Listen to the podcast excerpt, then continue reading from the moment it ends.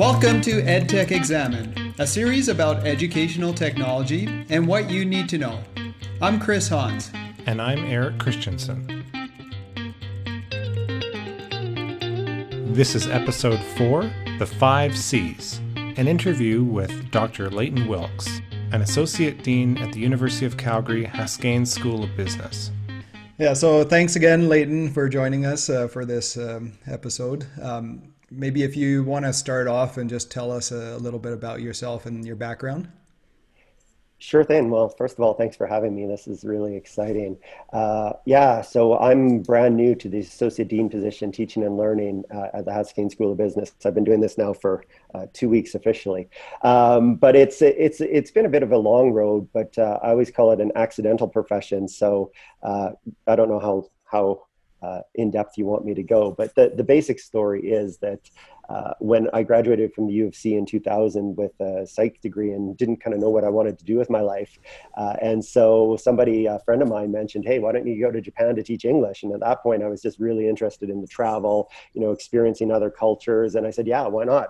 And I really thought that teaching would be, uh, you know, something I had to do in between my weekends, uh, and went over there and really realized that, you know, I, I kind of like this, right? And, and, uh, And, and really like the interaction with the students and things like that. So, uh, you know, came back to Calgary and I was really missing the kind of cross-cultural piece.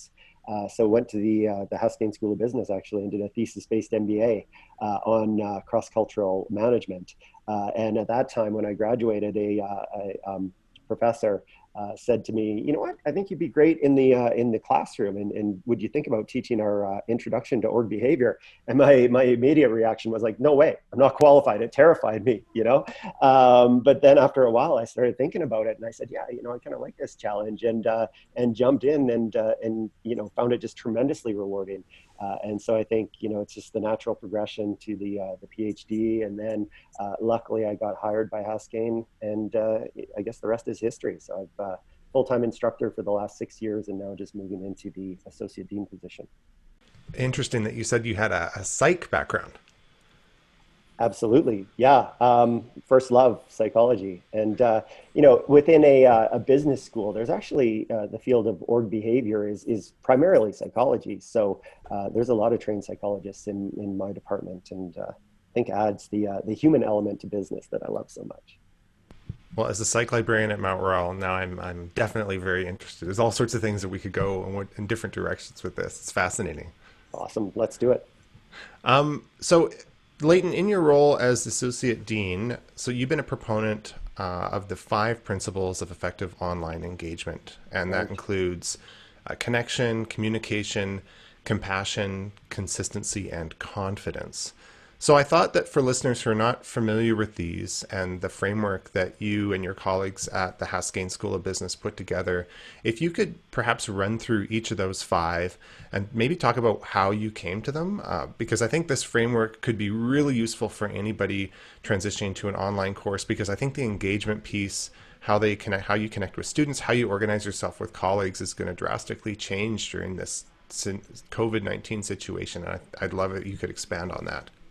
Oh, well, yeah, thank you very much. I mean, this was something that my office put together uh, out of a meeting with uh, all of the, I would say, senior leadership at Haskayne, um, where, you know, I think everybody was on the same page in terms of Uh, what expectations should be going forward. Uh, and really as an organization, I mean, it, it's a weird time for us because we're not having these hallway chats and we're not having these uh, large meetings really, um, you know, in, in person where we can talk about these things and, and gain consensus. Uh, so now more than ever, you know, we thought getting some principles out there, getting them kind of into the ether would be super, super important, uh, both from like a faculty perspective to get people on board, but then like, you know, from a student perspective as well and, and setting kind of Of, you know, here are the expectations uh, that the faculty sets of each other.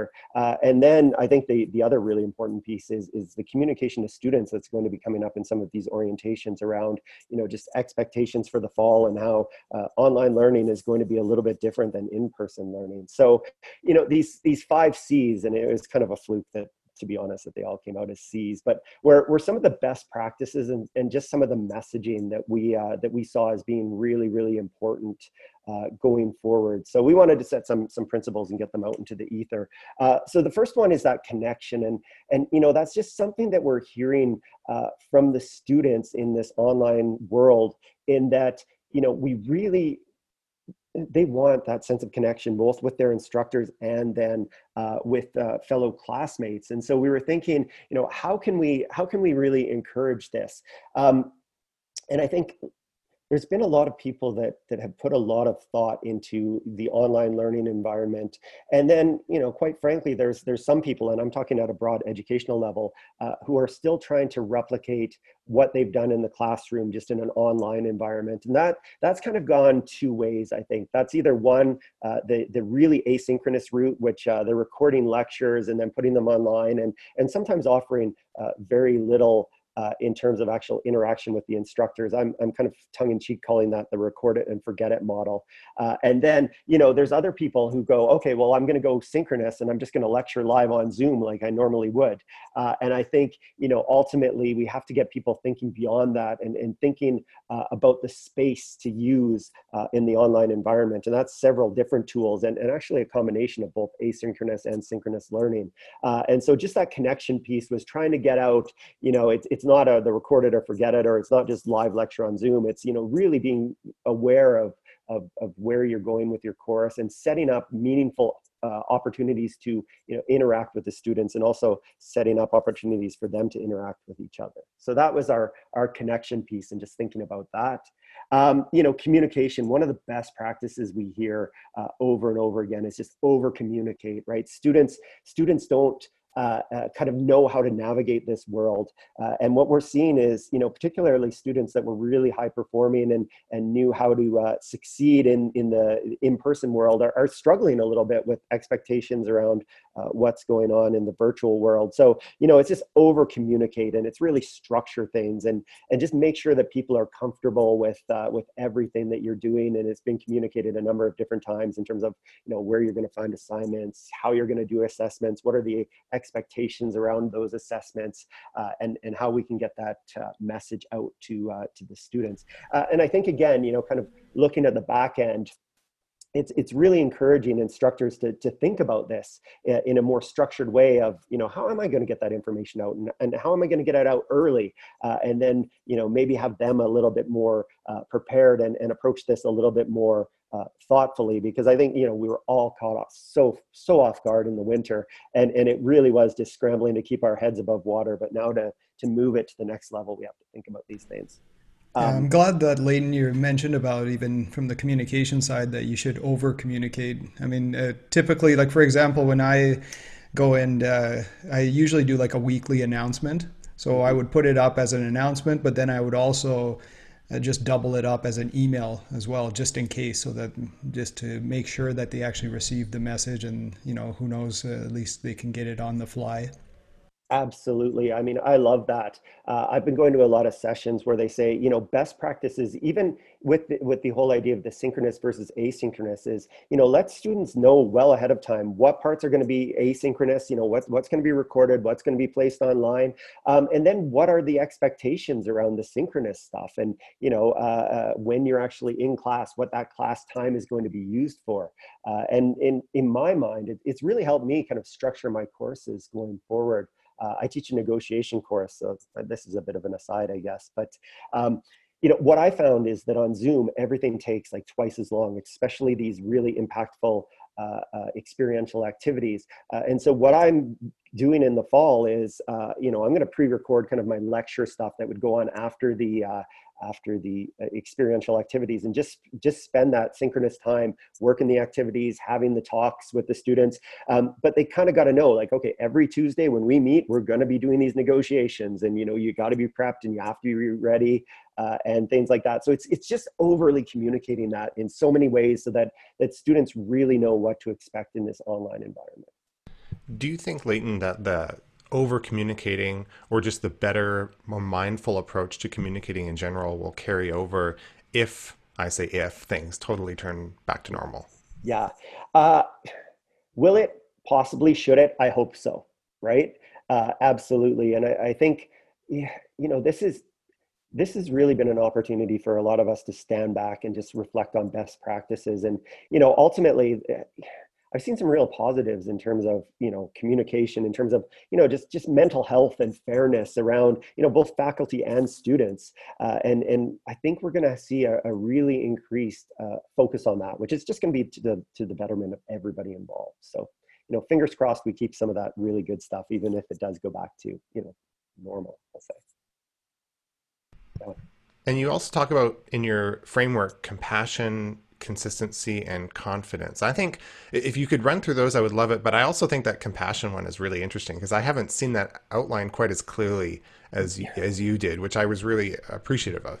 Yeah, well, and, you know, we want to, um, we really wanted to send a strong message. And this is, you know, both to the faculty and the students that, you know, the world has been flipped upside down, really.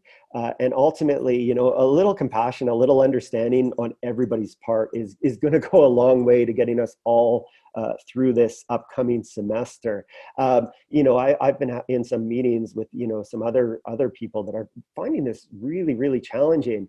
Uh, and, and one of my concerns is, you know, the people, especially my faculty, Uh, that I would say that are emerging as the superstars uh, are the people that are, you know, redesigning all of their choruses, and they're putting in so much work.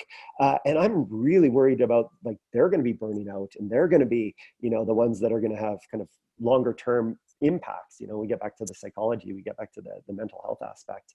Um, you know, and part of this is, and it's not a cop out, but you know, it, it does take six to nine months to really think about this, to, to, to get a, a really good online course up and running.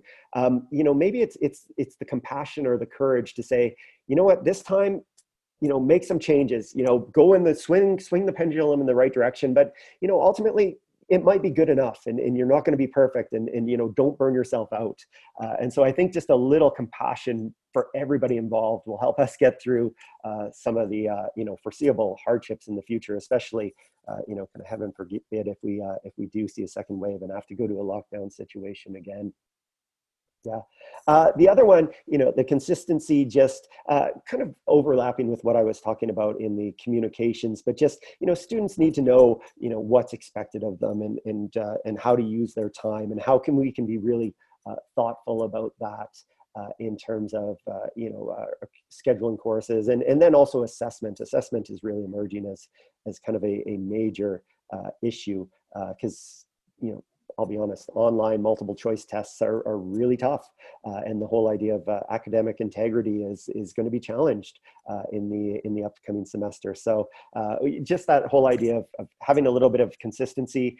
Um, and then, you know, the, the confidence, I think, which is there. I mean, everybody had to transition. And I remember the first time, you know, we were basically given a weekend uh, to kind of pivot and get everything online. And, and the first time I ever did a, a live Zoom class was, to be honest, terrifying for me. I didn't know how it was going to go. I had to use the breakout rooms. I didn't know, you know, we were doing this big experiential activity. Absolutely terrifying. Uh, but I think over the summer, we could build this confidence in, you know, getting the right equipment, learning the new technology, uh, and, and then just really being much more comfortable with that uh, in the fall, so that, you know, our, our minds and our anxieties aren't on that, and it, it's more on the, the art and craft of teaching. So it's really about being bold and, you know, trying some new things, and, and just being confident uh, and finding your confidence, I guess, with the, the new technologies and the new methods of, uh, of online delivery.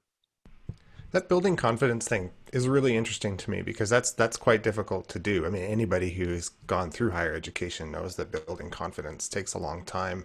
Yeah. I'm curious, though, what you think are the best strategies for doing that within a department. So I know that at Mount Royal Library, uh, where I work, uh, we've often had roundtable discussions scheduled at different intervals, sometimes around research, sometimes around teaching.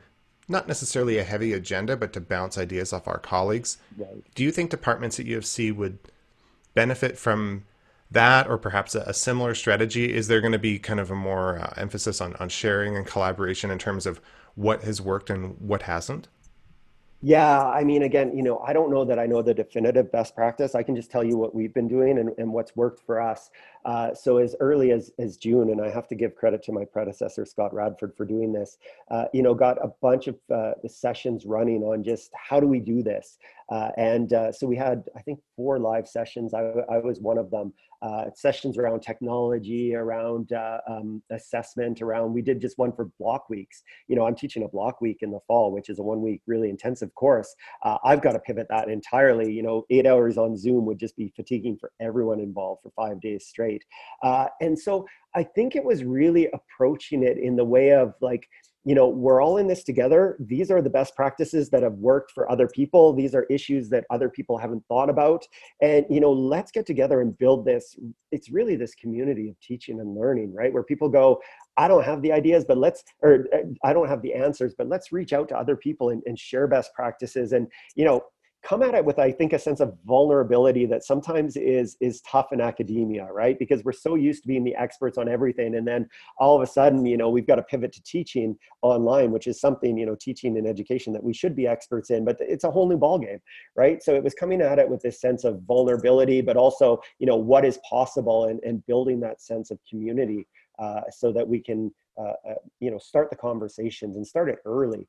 Uh, and so, you know, we would have on, on a regular basis about like forty-five, fifty people attending those online sessions. I mean, it, I thought it was really well done.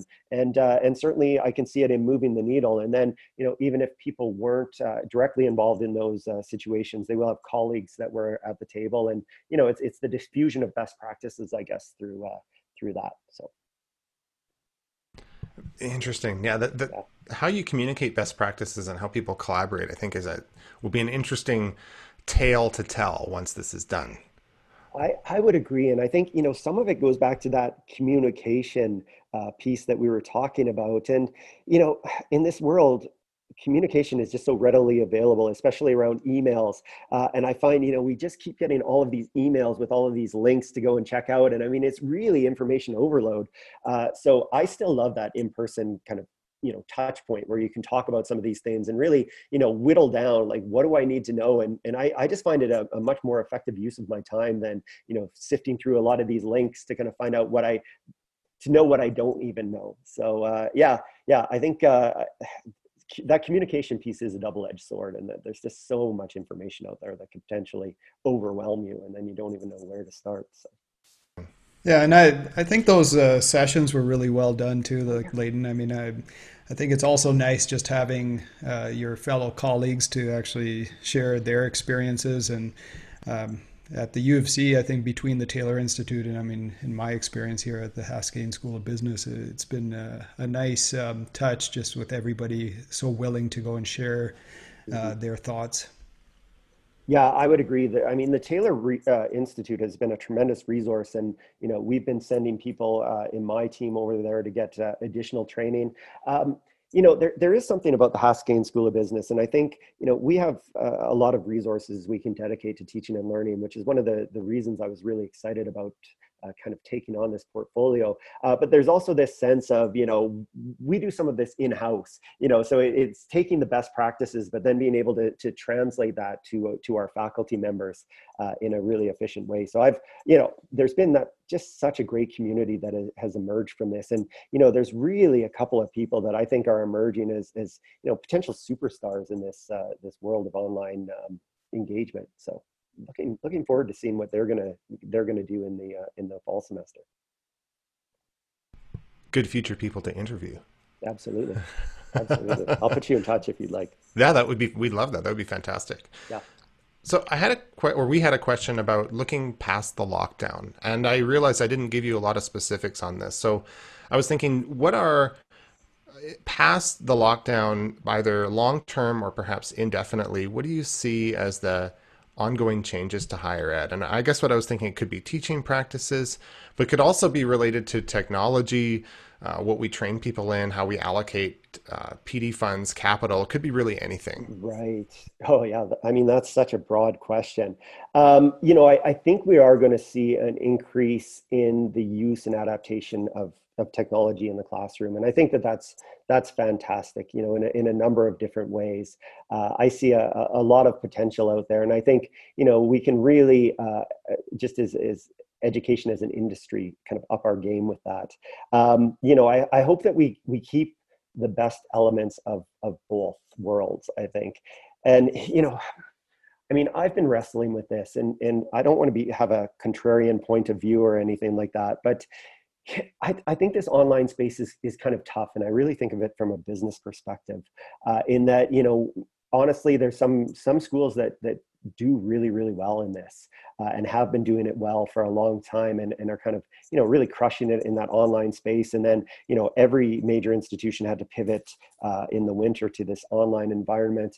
Um, and, you know, I was really thinking about, you know, what's our competitive advantage, especially, you know, a, a school like Haskayne, right? Um, and I think it could be uh, this situation where everybody pivots and says, okay, now we're doing this online thing. Um, and, you know, it's, it's like app development or something, you know, everybody's going to take their shot at it. And then ultimately there's going to be a couple that are, are really successful.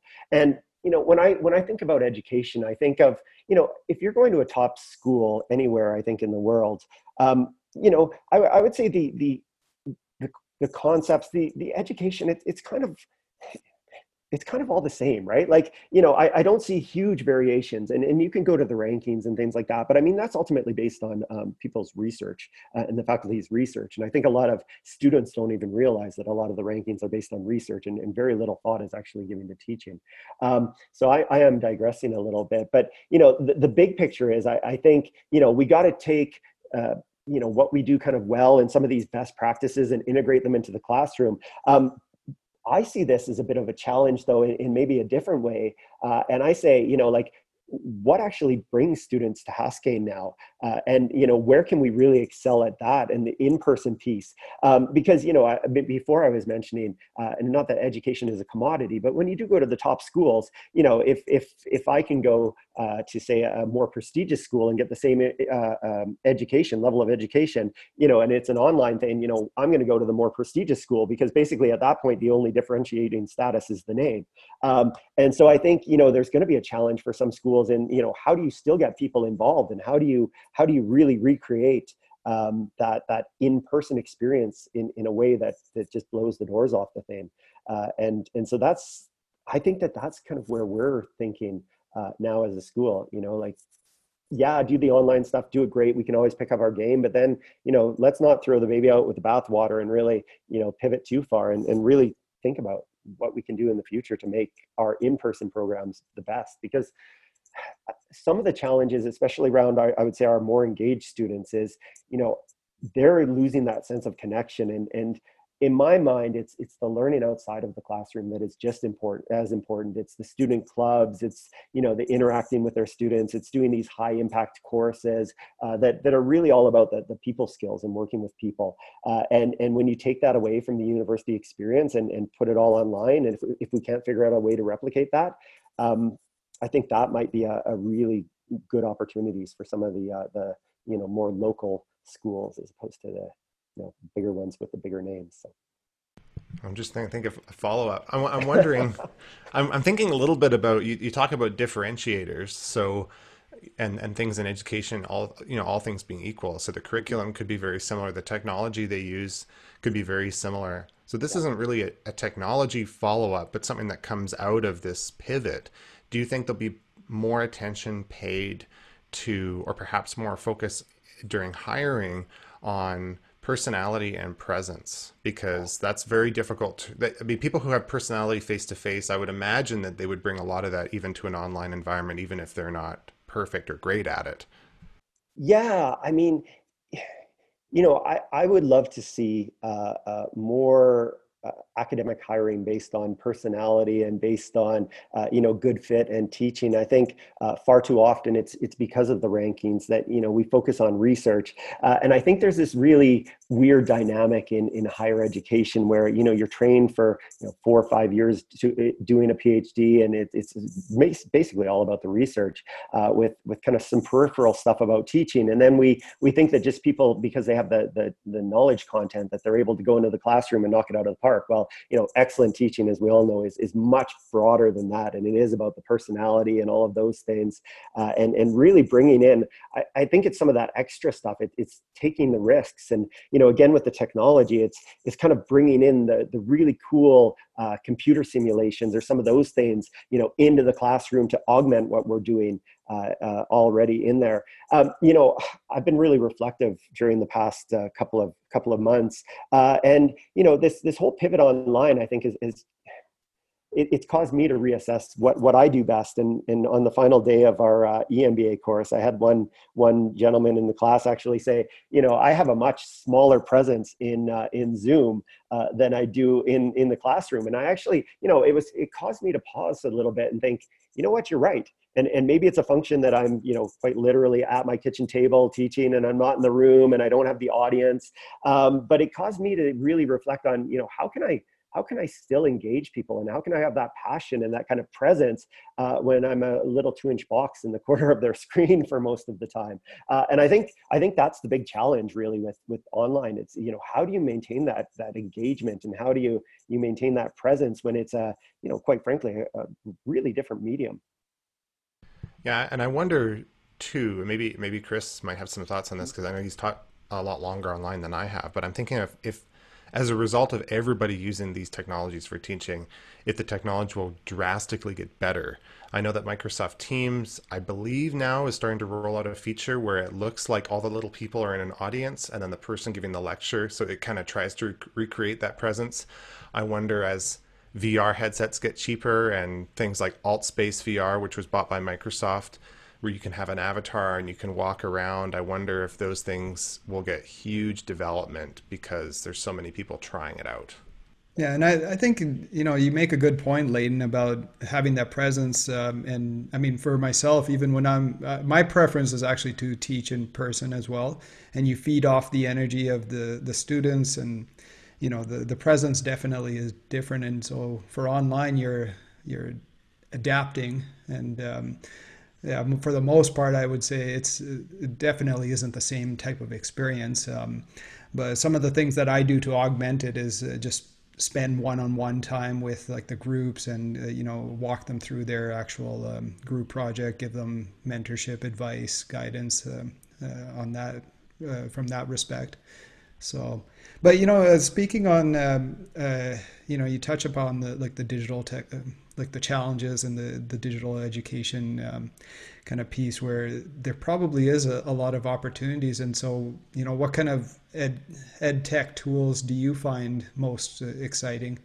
Yeah, I mean, great question. And I, I think, you know, a lot of these tools are, are kind of emerging. And, you know, the, the one that makes me most excited is is just the, uh, the, the what, you know, both you and, and Eric were talking about is, you know, it's kind of the complete package. It's kind of, you know, the one-stop shop, because I think we see a bunch of like glimmers of, of really cool things, but it's, you know, how do we integrate that in a tool that A, you know, is readily readily accessible, and, and B, that the students and the faculty know how to use, right? Because there's always a learning curve with some of these.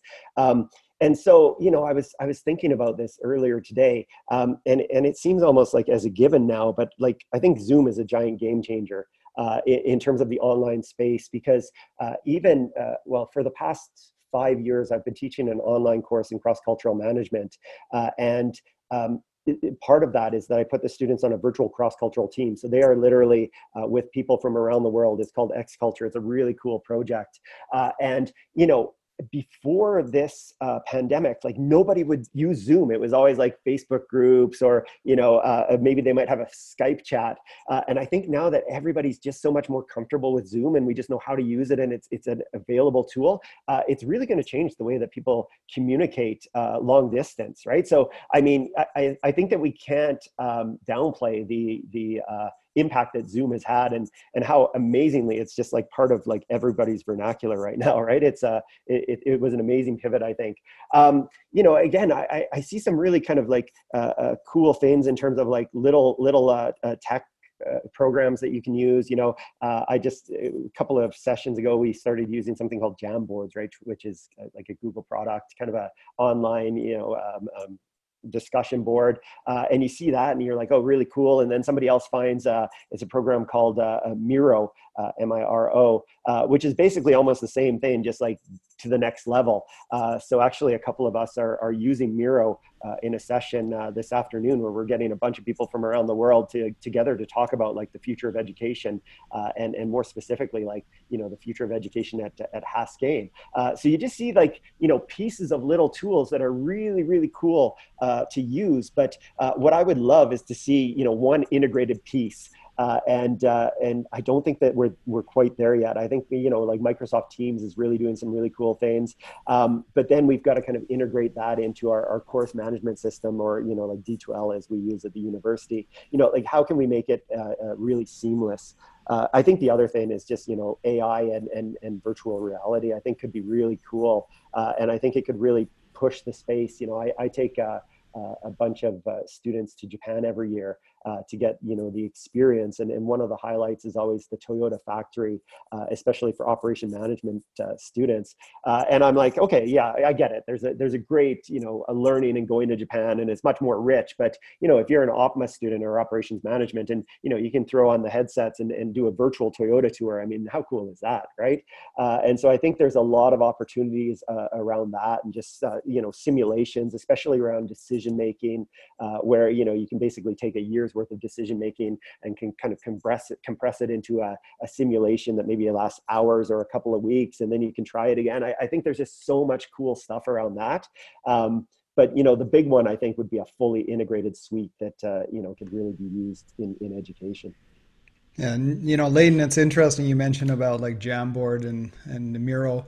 So uh, I actually had uh, created a course on design thinking for the U of C, and uh, I was originally supposed to teach it face to face, and we were going to go, and I had planned exercises for, you know, using stickies and whiteboards, and and then all of a sudden with the COVID pandemic, I had, had to go and adapt. And the first tool I looked at was Jamboard, but then I found like while it's easy, Uh, some of these other tools actually maybe are a little bit better, uh, like Miro. And the nice thing from an educational side of things, you can get a license of up to uh, one hundred people. And then on the other side, for uh, there's another one called Mural as well, which is okay. well, really well uh, known for that space. Excellent. I'll have to check that out. Um, you know, I think that that's the other challenge is, you know, sometimes you, you don't know what you don't know in the terms of this this tech space. And there are so many little programs that are out there. Uh, and then, you know, they get brought to our attention, but, you know, there's only so many licenses that we can afford to pay for. And, and then how do you really figure out which one, which one is the one that will hit it out of the park, and which one is the one that, you know, won't be adopted two years later and you're going to have to pivot anyways.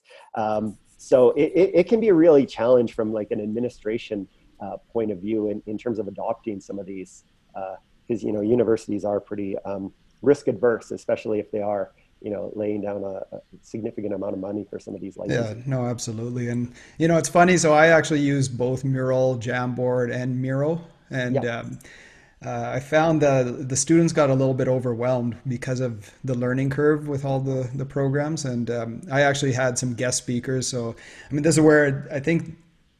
Uh, for myself, I actually saw it as an opportunity. So I, I reached out to people who are practicing design thinking, and um, I had uh, somebody from Amsterdam, New York, Kansas, and uh, you know, Silicon Valley actually come as guest speakers, and a couple of them actually walked in and used Mural, and you know, showed the students how to go and use it, how they use it uh, in this remote setting right now. So it was, I think, really powerful that way. But you know, this is where again, it's like, you know, you look at the opportunities as well that uh, you might be able to go and capitalize on. Yeah, absolutely. And I think, you know, uh, with a lot of these technologies, it's it's actually really bringing the world to the classroom. Uh, and, and we are seeing a big uptake in Haskayne and, and, you know, local people that are willing to zoom in, but, but also international people um, that are much more, you know, I think it's, it's down to the comfort with the technology. And, you know, before uh, a couple of years ago, you know, I had um, Michael Spavor. I don't know if he's one of the two Michaels currently held by uh, China. Um, he's a Calgarian.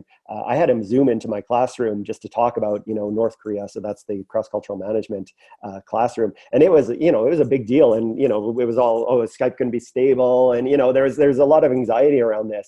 Um, but now I think, again, you know, that people utilize Zoom and some of these tools over and over again in, in their workplace. Uh, the, the anxiety is, is much lower for, for, you know, potential guest speakers in some of these uh, other people that you could bring into your classroom. So uh, we're getting a huge uptake in people that say, yeah, I've got an extra hour, I'm happy to Zoom in, you know? So it, it's really cool. I think it's, it's really gonna up the game uh, in terms of that, uh, you know, getting a different outside perspective, which is just so valuable, especially for business students. Uh, sure. So uh, Leighton, we've talked about uh, on the podcast that, uh, you know, discussed our home Uh, kind of work stations that we have, and we're calling them command centers. Is there a must-have tool that you have in your home setup? You know, th- that's a great question. And, and I will say my home setup is is a little bit lackluster. Uh, you know, as a side, my wife and I were thinking about moving before the pandemic. So it actually uh, sold uh, a bunch of stuff, including my uh, office furniture in anticipation of that. Uh, and so, you know, a bit of an aside, but absolutely. I, I think to do it right, you need the tools, right?